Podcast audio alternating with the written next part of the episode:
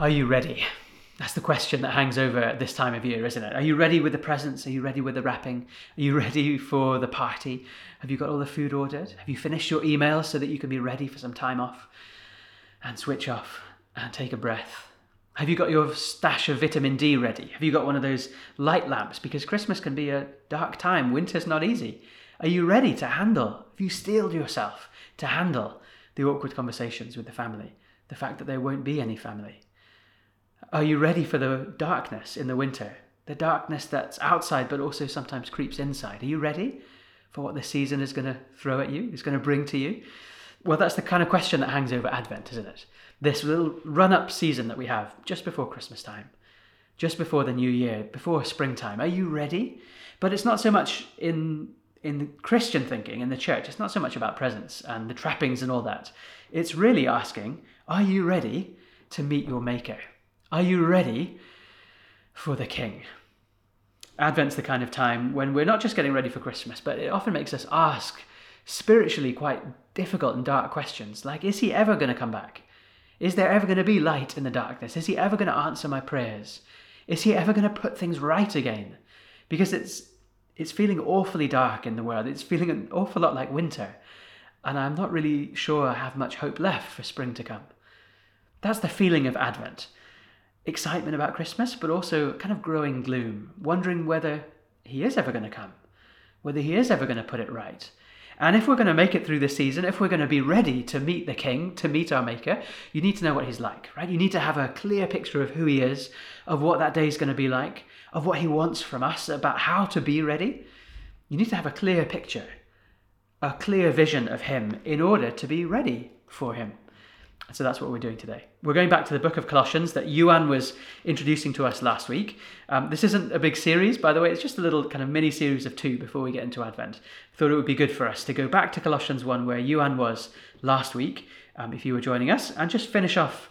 Um, well, the next bit of the chapter, anyway, which is really significant. It gives you a really clear, to be honest, a bit of an over the top, a bit of an avalanche view of who Jesus is. So we're going to dig into that. Colossae um, it was a town. A town, Yuan said last week, a little bit like Ammanford, kind of inland, um, not the biggest town in the district, not the place that might be on everybody's list to go to on holidays, although we all know it should be, um, especially for the coffee and that kind of thing. The kind of place that might be forgotten. And yet it wasn't forgotten by God. It wasn't forgotten by Paul, God's servant. Wasn't forgotten by a guy called Epaphroditus, who was from Colossae and who'd heard about Jesus far away in the big city, Ephesus and had brought the good news back to his hometown. And so Paul wrote them this letter to people who, to be honest, they weren't ready to meet Jesus. Well, they were in a way, but also they'd kind of take their, taken their eyes off him and they were beginning to feel like they weren't ready. Maybe that's a better way to put it. They were beginning to feel a bit hollow, a bit empty, a bit like when you watch Christmas adverts and you see people having fun, or you watch that advert for that newest product or um, that amazing fragrance. Perfume adverts are always weird, but you know what I mean. When when you watch adverts and you just don't feel like you're having as good a time as you should. Like your parties are never quite as good as they seem on the adverts. The gifts are never quite as shiny and um, life giving as they seem on the adverts. The perfume experience is definitely not what it usually is on the adverts. And so our culture our television, just the way that we um, buy stuff and consume stuff and think about life has, has really made us feel like we're Colossians. Colossians were people who felt like they were a bit empty, like they didn't really have all that they should have. They felt it particularly with their religion. Some of them were pagans, or used to be pagans, some of them used to be Jews, and so they had all sorts of different like magnetic pulls going on in their lives. Some sometimes they were people in town saying, oh, you need to go back to the Jewish customs. That's what would make you really full. That's what would put your life back together again. Others were maybe more pagan ideas, like you need to worship some angels or um, have these spiritual experiences or make sure you practice this feast day or just do this, do that. Whatever it is, if you just did that, Colossian Christians, then you'd be real Christians. Then you'd have the full experience of life. Then you'd then you'd really be living. And so they're beginning to feel like they've missed out they're beginning to feel like they're um, they're missing something, that they aren't quite all there. That maybe Ephesus, um, Epaphras had only heard half the message in Ephesus, and had only brought back half the goods and that there was something missing from their lives. And so Paul's writing this whole letter to help them see Jesus, to help them be ready to meet him. And in the meantime, while they're getting ready to meet him, to know that they have everything that they need, to, to know that they have everything for life, everything for godliness, everything for, um, for a full human life. Life to the full, like Jesus promised in Jesus himself. Right? They've begun to lose sight of Jesus. I wonder if you're in the same boat. I wonder if he used to be really sharp and bright and beautiful to you, and he's just kind of lost his shine recently.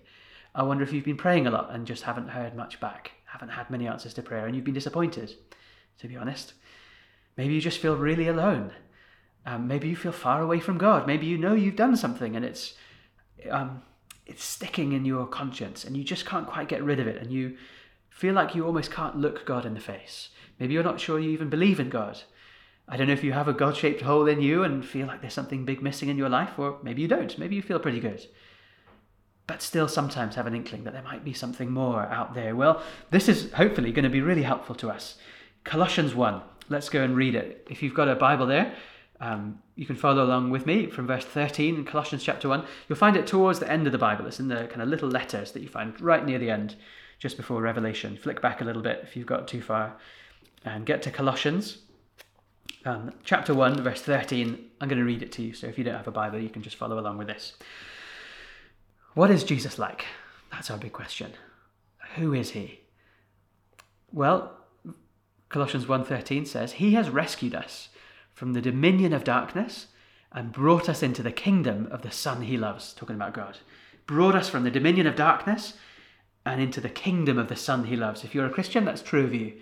You used to be in darkness, and now you're in the light. Not because of any cleverness on your own part, but because He has brought you. Brought you from one bucket, put you in the other. One kingdom of darkness into the kingdom of Jesus, the kingdom of light, this, of the Son He loves. This Son in whom we have redemption, the forgiveness of sins. So, what's He like? This is the main, uh, the main course for today. The Son is the image of the invisible God, the firstborn over all creation. For in him all things were created, things in heaven and on earth, visible and invisible, thrones or powers or rulers or, or authorities. All things have been created through him and for him. He is before all things, and in him all things hold together. And he's the head of the body, the church. He's the beginning of the firstborn from among the dead, so that in everything he might have the supremacy. For God was pleased to have all fullness dwell in him, and through him to reconcile to himself all things whether things on earth or things in heaven, by making peace through, the, through his blood shed on the cross. Once you were alienated from God and were enemies in your minds because of your evil behavior. But now he's reconciled you by Christ's physical body through death to present you holy in his sight, without blemish and free from accusation. If you continue in your faith, established and firm, and don't move on from the hope held out in the gospel. This is the gospel that you heard and that has been proclaimed to every creature under heaven, and of which I, Paul, have become a servant. Those are beautiful words, and they're so rich and so full. Um, you could spend all afternoon, all Advent, all of the rest of your life dwelling on them. And I hope you will. I hope you go back and pick out a few of those phrases and just have them tumbling over in your mind through these next few weeks. But did you see that, that last verse? What does Paul call the message? What does he call the news? He calls it gospel. Did you hear that? This is the gospel that you heard that's been proclaimed to every creature under heaven, and of which I, Paul, have become a servant. Paul is all about gospel. Now, that's a, a word, an old word, an ancient word, which you would use for what you'd hear from somebody who rode into town on a horse with a trumpet or like a big barrel chest and said, like, Hear ye, hear ye, the king is dead long live the king, right? There's a new king in town would be gospel. It's an announcement. It's sometimes it would be really good news, right? Herod is dead and there's a new king instead. The old is gone, the new has come. A new regime is in town, and that's what the word gospel meant. For us, we often say it means good news, and it really is good news when, when you're talking about Jesus. But really, it's an announcement of something, something earth shattering, something that was has changed the game forever, something that has put a mark down in history. And who is it? What is it? It's Jesus. That's what Paul's gospel, his announcement is. He's riding into town. Maybe not with so much of a barrel chest. Apparently, he wasn't a very impressive kind of guy, not an impressive speaker. But his announcement, his good news that the Colossians had lapped up in the beginning, was that Jesus is king over everything. That's basically how you might sum up those verses that we read, isn't it? Did you see how much the word all came up? All things, all things, all things. He's full. He's everything. He's supreme. He's the head. He's he's the one over all.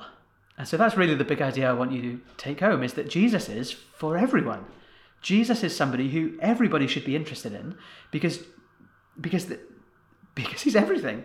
He's the one, well, let's go through it a little bit more slowly. He's the image of the invisible God, firstborn over all creation. That means if you want to know God, you look at Jesus. Did you know that? This would have been earth shattering for Jews and for pagans, people who made up the Colossian population. Right? Jews believed in God, one God, but they didn't really ever think he could actually walk on the earth. That's why they had a lot of trouble coming to terms with Jesus. And pagans thought it was ridiculous to think there was one God. There's plenty of gods, and of course they can walk the earth, but there's not just one of them. And so Paul is saying something, well, Jesus is something earth shattering because he is the only God who dwells in heaven, who's made the world, who's walked on the earth. Have you ever heard of such a thing? Well, you have because you know the Christmas story, but it should be something that blows our minds. He's the image of the invisible God. You want to look at God? Somebody might ask you, Have you seen God? Well, if you lived 2,000 years ago and met Jesus, you would have seen God. The invisible God who you could never know, who's transcendent, who's behind, who you sort of know is there, but never sure how you can really get, get to grips with him, get to know him. Well, how do you do that? You get to know Jesus. And once you know Jesus, you know God.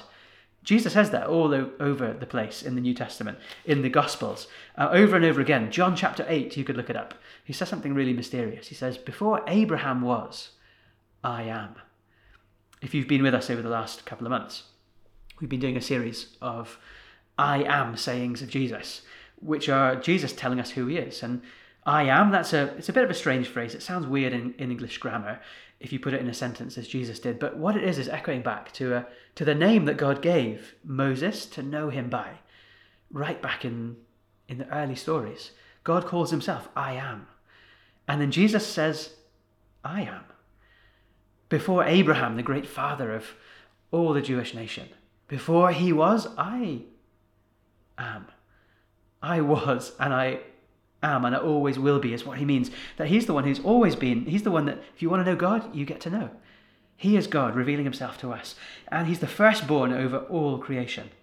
Um, I should have told you what we're doing today in stru- structure terms. We're looking at Jesus as the one who's supreme. And because he's supreme, he's sufficient. Okay, he's supreme over several things. Creation, we'll look at two big ones today creation and new creation, life and new life. So he's supreme over those things, life and new life. And because of that, he's all you need. He's sufficient. Jesus is everything, so he's all that you need. All that you need to know God. All that, that you need because he made this world, right? He's the firstborn over all creation, which we need to pause for a moment. Doesn't mean that he was the first thing to be made. If you've talked to Jehovah's Witnesses, or if you lived a couple of thousand years ago and had met a man called Arius, um, he would have told you that Jesus was just a really special guy, the first thing to be created, the first of God's creations really special human, really superpowers, but not actually God himself. And you read this verse and you think, okay, maybe they're right. That's the kind of thing that Jehovah's Witnesses believe today. It's called Arianism. Um, nothing to do with kind of blonde hair and blue eyes, by the way. It's a theological thing about Jesus being very special but not God. That's what Jehovah's Witnesses believe. And they would look at this verse and say, oh, look, he's the firstborn of creation, firstborn over all creation. But what's going on here is not saying that he's the first thing to be made I'll show you another reason for that in a second. What it's saying is he's the one who inherits creation. Because in these days, in the Greek world, you would call someone the firstborn if they were the one who was going to inherit everything. Um, even if they weren't the literal firstborn in the family, but they were the inheritor, you'd call them the firstborn. Right? So if you had sisters and then you were the first boy in the family, you'd probably inherit everything and you'd be called the firstborn even though you weren't first to be born. Does that make sense? So, what this is saying is, He's image of the invisible God. If you want to see God, you see Him. Who is God to us? He's our Maker. He's the one who owns us, who owns the world. So, He's firstborn, the inheritor of all creation. The one, do you see it in verse 16? All things have been created through him and for him. Can you see that idea? Right? And and it's not just that they're coming to him, but that they came from him. For in him all things were created. And so you could draw a little diagram if you have a Jehovah's Witness friend. You could draw a circle, and in that circle, write the words everything that's ever been created, or all things. And where does Jesus go on, that, on your diagram? In or outside the circle? Is he something that's been created? No, he's the one who's in him all things were created. So everything that's been created in heaven and on earth, visible and invisible, just to make sure that you know it's all things and really all things thrones, powers, rulers, authorities, good, evil, absolutely everything you can think of in the world, in your experience, visible and invisible, spiritual, physical, and everything in between. He made that. It came from him and it's going to him. He's the Alpha and the Omega, is, is how it puts it another place in the Bible. So you see, supreme over creation atoms, the tiniest things in creation, and planets and galaxies, the greatest and largest and most marvelous things in creation. The most beautiful and fragrant things from cinnamon. That's one of my favourite things in the world. Strange, isn't it? Bark that's left to dry and mature for 20 plus years, and then you grate it up really fine and put it in bread and porridge and that kind of thing, and it just tastes delicious. He invented that, he made it. And it's for him. When you are eating your porridge with a bit of cinnamon and raisins, like I like it, that should be a worship experience. Everything is going to Him and saying, Thank you, Jesus, for making me, for making this. Here, I give it back to you. It's really good. And it came from you. And of your own have we given you. You see, He's the firstborn.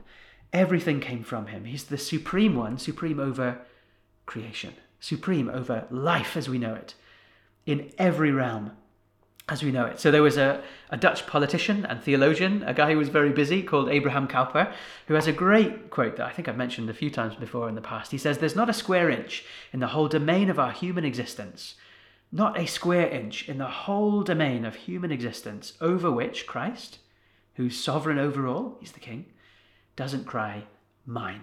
There's not an inch of it that he doesn't look at it and say, Yeah, I made that, and it belongs to me. That's got my name on it. Can you see that? It's got my fingerprints. Every single inch, every fraction, every atom and galaxy, every hair on your head belongs to Him. He's supreme over all of it. Not just for Christians, right? But for everyone. For all the people that you know. For those people that you meet at the school gate who, you, who just are a bit too busy for us to, to have a proper chat with every day. You know, they've got a busy life, they've got a lot of kids, they've got hard times that they're going through. Jesus is supreme for them. He's over them. They belong to him. And if they would have him, he would belong to them. Those people that are next door and you've, to be honest, not quite learned their names yet. They've lived there for a while, but he's over them. Um, those people who live on the other side of the planet, who follow different religions, who live in very different ways to us. He's over them. Every single square inch of this whole globe came from him and is going to him. He's supreme over all. So, what does that mean? It means he's sufficient in every situation. It means whatever, you need, he has it. And he can provide it for you. And he will provide it for you because he's a good father. He's someone who's gracious to us and given us everything, given us his only son. So, will he not give us all things? Give us our, our daily bread today? He's really, really good God. You can trust him. He's sufficient in all of your needs and struggles. He can help you. Of course, He can. He's also sufficient in all of our fears. Um, our former pastor, Jonathan Thomas, has uh, told a story I remember a long time ago um, that's always stuck in my head. He was at university in Aberystwyth studying theology there, and um, not many of the people in his theology department were Christians. He was a, a good, solid Christian, believed the stuff that they were studying. Not many other people did. So he often felt small and belittled and like he was backward and just didn't really belong. And what he would do would would be to go out of just a little bit on the edge of Aberystwyth. There's a little hill called Constitution Hill at the end of the beach. You can walk up there. He used to walk up there and look down at the little college by the sea where he felt very small, and he would see that the college, com- compared to Cardigan Bay, was very small, and the people within it were even smaller. And the God who made Cardigan Bay and holds it all in his hands was even greater and bigger still and he held, held Jonathan in his hands. And he was true. And so, whatever he was learning in his uh, lecture halls, whatever people said to him that made him feel small, didn't matter. It was put in perspective because he saw Christ for who he really was, saw creation, saw that Jesus was over creation, and thought, Yeah, I'm going to be on his team. I'm not going to worry what people say to me. So, do you see how that helps with fear? Who makes you feel small? What is it that makes you feel like Christianity is backward and doesn't really belong in this age? Um, who is it that makes you feel like uh, like you're just a bit dull, a bit of an idiot?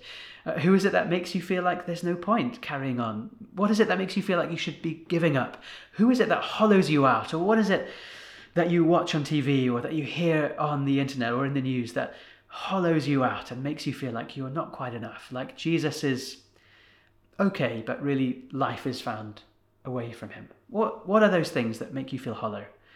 Well, what you need to do is get some perspective. Do what you need to do. Climb a hill. Um, read, read the scriptures. Go to pray. Go and meet with that Christian who's just on fire. And they always give you a little bit, lend you a little bit of warmth. Go to them and, and be reminded. Come to Colossians 1 and be reminded that He is the image of the invisible God. You want to know God? You know Him. He's the supreme one over all creation. So there's no need to fear. Don't be afraid. Man, time is going on, and I have um, filled up my time pretty much with that first point. But let's look a little bit more. Who is Jesus? Well, he's the one, the king over creation. He's also the king over new creation. He's the king over life as we know it, and he's the king over new life as we've begun to taste it in the church and as we'll taste it for eternity. He's the head of the body, the church, right? Supreme over us as his people. He's the beginning and the firstborn from the dead, so that in everything he might have supremacy, there's our word.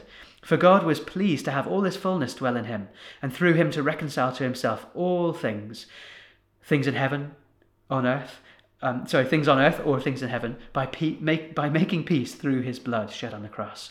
Once you were alienated from God, but now he's reconciled you by Christ's physical body through death to present you holy in his sight. Did you know that God has broken into this world? That this life as we know it isn't the only life that there is? But that God has become man and made himself visible, that he came and, and gave himself blood and then was willing to pour it out again to give us new life. So your body is really good, right? God says your body is good. God says that by being willing to take up a body and become a human being like us.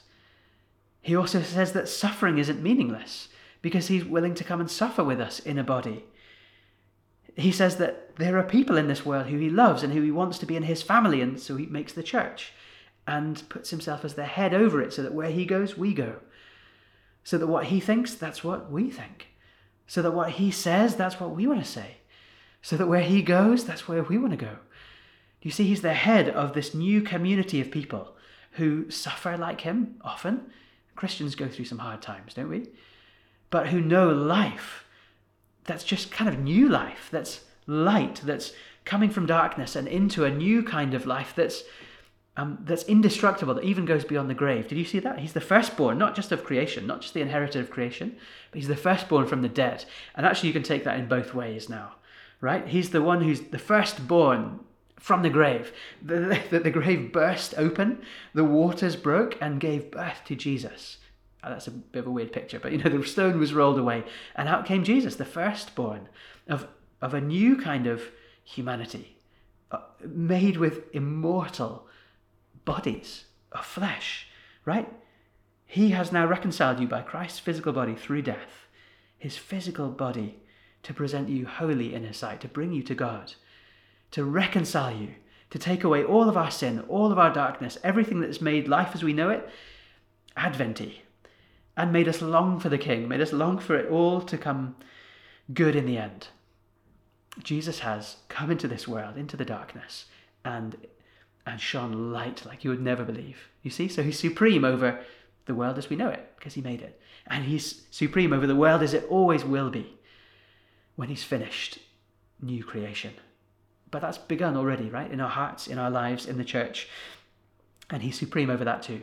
So he's supreme over creation and he's sufficient. No fear, no worry. Come to him. He'll give you everything you need and put it all in perspective. That was the first thing. Now he's supreme over new creation. So don't you worry about the future. Don't you take your eyes off him. Don't you think and feel that you're hollow. Don't let anybody tell you that you're not enough. Because, well, of course we're not on our own, but we've got Christ as our head. We're brought into the community of the church. We're brought to God as without blemish, free from accusation, when we know what we've done in the past. And that has given us hope, right? The hope held out in the gospel. Faith grasps that hope and says, Yes, I want this to be mine. And then we just keep on living like that. With our eyes on the world around us, saying, Thank you, Jesus, for this. Help me not to be afraid as I walk. And with our eyes fixed on Him in the future, saying, Come quickly. I'm ready to meet you. I'm ready to meet you, and I can't wait to see my King, who's supreme over everything past, present, future, who's dealt with all of my darkness, washed my sins away, and brought me into the presence of the Father. He did that for us. You can trust Him with that power. And so, of course, He's the, the King that we're waiting for, the King who's going to be able to put it all right, the King that we need to be ready for. Um, I wonder if you've got lots of questions about that, especially if you're not sure about the Christian faith, if you're somebody who's not really sure how we can know that Jesus is the only way because it seems like he really is here, right? He's supreme over everyone in the world, whatever religion. You should be coming to Jesus and doing business with him. He's the one who's at the center of history. He's the, the point where everything turns around, the still center where everything revolves around. That's who Jesus is. You need to come and know him, but how can we know that he really is the only way? That sounds a bit arrogant, or it sounds a bit ignorant. But if it's true, then it's extremely important. Okay, I don't think it is arrogant because to a degree everyone thinks that they're right. Everyone thinks they have the only way. You don't have to worry about saying that Jesus is the only way because everyone lives and thinks that their way is the way, or else they wouldn't live that way. So it's not necessarily arrogant to think that you're right. What, what needs to keep us from arrogance is the content of your beliefs, right? Not that you believe that you're right, but it's what you believe. So if you believe that God is a God who gives himself, who pours himself out. He's even willing to die for us. If that's what's at the center of your life, if that's what you believe is true, then of course you're going to be turning into somebody who's not arrogant, who doesn't lord over other people, but who's giving yourself and pouring yourself and even giving your life for those who are your enemies. So I don't think it's arrogant to believe that Christianity is true because everyone believes that what they believe is true. And what we believe is, is something that would make you humble something that would make you arrogant. And is it ignorant? Well, I've had a fair few interactions with lots of people of religions around the world, but if you've got something that maybe you haven't heard before, something that you think is better news than Jesus, something that you think, someone you think is more supreme, more glorious, more good, more powerful, then I want to know about that person, whoever it is. Because to me, so far, in all of my journeyings and wanderings and, and questionings and thinking about these things, and okay, I haven't seen the whole of the world. Um, nobody has. But in all of my journey so far, I've never met anyone like this. I've never met a king who promises this much and delivers this much, who gives himself completely to us, who gives his whole world to us as a gift, and then would even lay down his life and give us new life as a gift. Jesus is supreme. He's the one you've got to come and bow before, the one you've got to come and get to know, the one you've got to come and do business with. He's the king who's coming. He is your maker. And He's the one who can give you new life and make you look forward to the day, not dread it, not feel it like it's a dark day, not be terrified about it, but be sure that He's coming and be sure that you're looking forward to it. So, are you ready to meet the King? Keep your eyes fixed on Him and let's be ready. Lord, we thank you that this is who you are, that you are the God who's powerful and that you use that power to step down and serve and love and give yourself to us.